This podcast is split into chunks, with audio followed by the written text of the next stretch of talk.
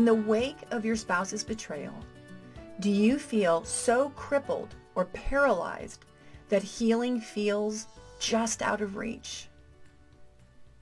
Hi, I'm Kim Pullen, founder of Hope for Spouses, and welcome to this episode of Lunchtime Live. For those of you who are new to our ministry, I started Hope for Spouses after my four-year separation due to my husband's adultery. Now, while we were separated, I wrestled to get out of God's way so he could work on my husband and I could focus on my own healing using the scriptures and a safe circle of others. We were reconciled in 2015 and since then we've developed a spiritual and emotional intimacy beyond anything I could have imagined. And we believe it's because God is the center of our lives individually and as a couple. No matter what well-meaning friends or family members tell us, sexual betrayal in a marriage is a major traumatic event. The psychological damage it inflicts is similar to a major car accident, a stage 4 cancer diagnosis, or the sudden death of a loved one. When our spouse's betrayal is disclosed, we can become crippled by pain. Without proper care, our unhealed wounds can cause us to emotionally limp through life. We attempt to continue with everyday tasks like work, chores, and parenting, but all these responsibilities seem more difficult, take longer, and feel emotionally draining. Hopelessness rears its ugly head so we can get desperate for a miracle cure to turn things around quickly. We'll try anything that even sounds like it'll work. But after weeks, months, or even years of getting our hopes up only to have them dashed again and again, we grow weary and dispirited. We question God's goodness or power. We question our worth. We question if we are somehow being punished. In this weariness, we can start to justify to ourselves and others that our condition isn't that bad. It's the only way we can reconcile it to ourselves. Then something dangerous happens. We adapt to the pain. It becomes our new normal. We lower our standards and make excuses for why we aren't growing and changing. Deep down, we become embittered at God for not answering our prayers. We've done all this work, but God isn't responding. We feel alone and abandoned by God. Did you know there are people in the scriptures that were crippled as well? Crippled by despondency, shame, and pain. People who had lost all hope of healing and accepted that life would never change for them.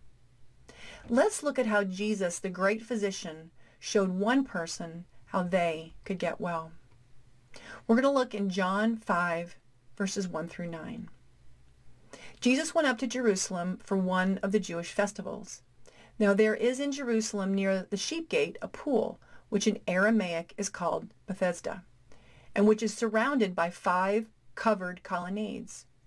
Here a great number of disabled people used to lie, the blind, the lame, the paralyzed, and they waited for the moving of the waters.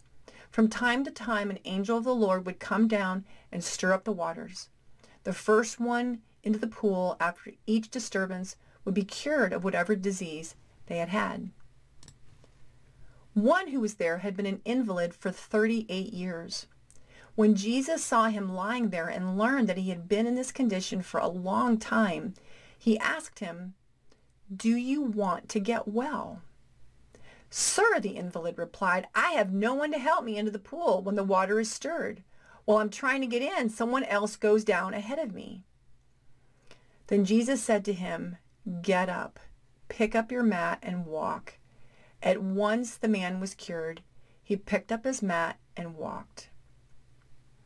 The first time I read this scripture as a young woman, I recall thinking Jesus' question to this man was absurd. Why would Jesus even ask him this question? Of course he wants to get well. Then I grew up, encountered a lot of disappointments, trauma, and pain. My first son had a series of birth defects and died at 26 weeks during a premature delivery. My second son was diagnosed with autism when he was two and a half years old, and I spent years taking him to a barrage of therapies to aid in his development. My youngest daughter was diagnosed with a learning disability called dyspraxia when she was seven years old, which made learning to read an absolute nightmare. My father was diagnosed with pancreatic cancer two months after being released from 17 years in prison and died six months later. All this happened before I found out about my husband's serial adultery after 19 years of marriage. With the revelation of my husband's secret life, my world imploded. I felt like somebody had thrown me into a muddy pit on a stormy night and expected me to crawl out. Suddenly, Jesus' question of, do you want to get well, to the paralytic in John 5 made a lot more sense. And it struck a nerve. I realized I had a lot more in common with this invalid than I ever thought. After walking around with a crippled heart from my spouse's betrayal for a while, it started to become familiar. As crazy as it sounds, I got used to it. And I couldn't imagine my life without the pain. Sure, I could fantasize about my husband changing, but I couldn't imagine me changing. I also realized that my identity had become wrapped up in my spouse's betrayal. After a while, I didn't know who I was without it or who I would be. And I was scared. Yes, actually scared of getting well. What would it look like? Could I do it? What would people's expectations of me be then? At least I knew what staying in my pain felt like. It was familiar. But getting well? I didn't know who I would be then. So there were a few things I needed to face if I was going to get well from the crippling effects of my husband's betrayal. First, I needed to stop blaming my husband for why I wasn't getting well. Yes, he had hurt me, devastated me with his sin, but I couldn't keep using him as an excuse. The invalid in John 5 blamed everyone around him. It's a lot easier to blame others for our inaction than it is to accept responsibility for it. Second, and this may not apply to you, but I realized that deep down, there was a part of me that started to find my identity in being a victim. It elicited sympathy from some people who might cut me a break when they might not have otherwise. People felt sorry for a single Christian mom of a faithless husband, and their expectations were often lower. Now, I didn't think this stuff consciously, but later, I realized there was a part of me that relished playing the part of the martyr, standing for my marriage. Third, I realized that I had been relying on my own strength to figure out how to fix my marriage. At first, I thought if I lost enough weight or I wore the right dress, had the right haircut, or maybe maybe change something about my body that he would notice me and realize the horrible mistake he was making. When that didn't work, I thought if I just read the right book or got him to read the right book, if I saw the right counselor or went to the right intensive or the right program, we would change. He would change.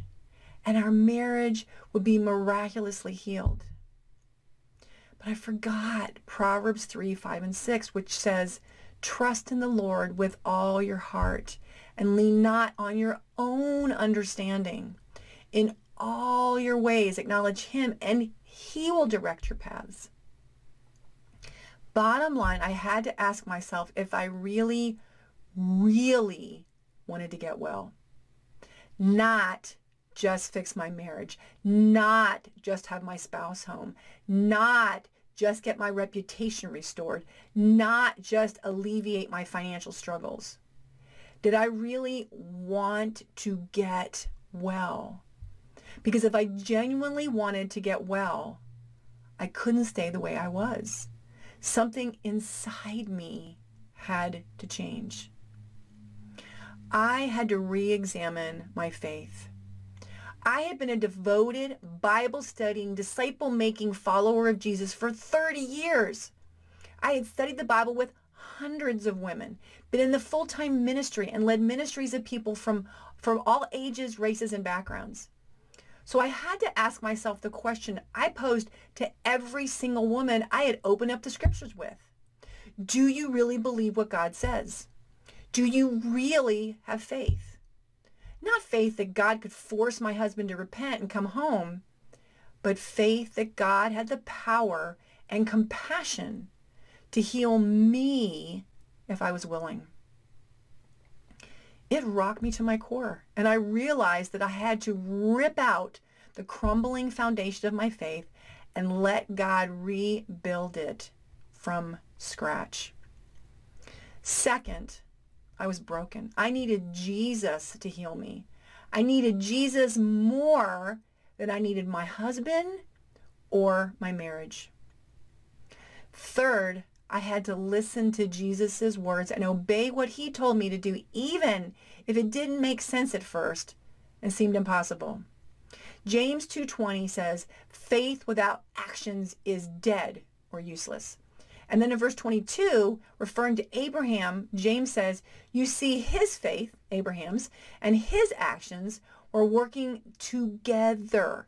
And his faith was made complete or perfected or matured by what he did. I had to put my faith into action. If I was going to get well, I needed a plan of care, a strategy where I could use the tools at my disposal in the right way for the right reasons and at the right time without making those tools my savior. Now, please don't get me wrong. Some spiritual and secular books are beneficial. They can teach us about things we never considered before. Counseling is super helpful, especially if you have childhood traumas you have never addressed. And programs, support groups, or intensives may be beneficial if, and I reiterate the if, we and our spouse are actually repentant and ready to change. So all of these are beneficial when they fit into a strategy or plan of care, whether it's in medicine, education, or carpentry, every tool has a purpose. You can't just throw a saw and a screwdriver at a 2x4 and expect a chair to magically appear. Counseling is amazing, but it is a tool, not a strategy. Books, programs, and support groups are powerful tools, but they aren't a plan. Accountability partners and online communities are supplemental tools, but they won't give you a roadmap to follow to healing. We need a plan of care. We need a plan of care or a strategy that helps us to apply the right tools at the right time for the right purpose. So if you have realized that your spouse's betrayal has crippled you emotionally and spiritually, if you think you've started to make excuses for not getting well and you've compromised your convictions, if you're ready to stop randomly throwing tools at your marriage and want to address your healing using a biblical strategy, then I encourage you to go ahead and schedule a call with me at hopeforspouses.com slash call Again, that's hopeforspouses.com slash call. We'll get on the phone for about 45 minutes. You'll have a chance to be heard, see how the scriptures apply to your situation, and get clarity, direction, and the resources you need to start healing. Well, that concludes this episode of the Hope for Spouses Lunchtime Live. I'm Kim Pullen. I'll see you next time.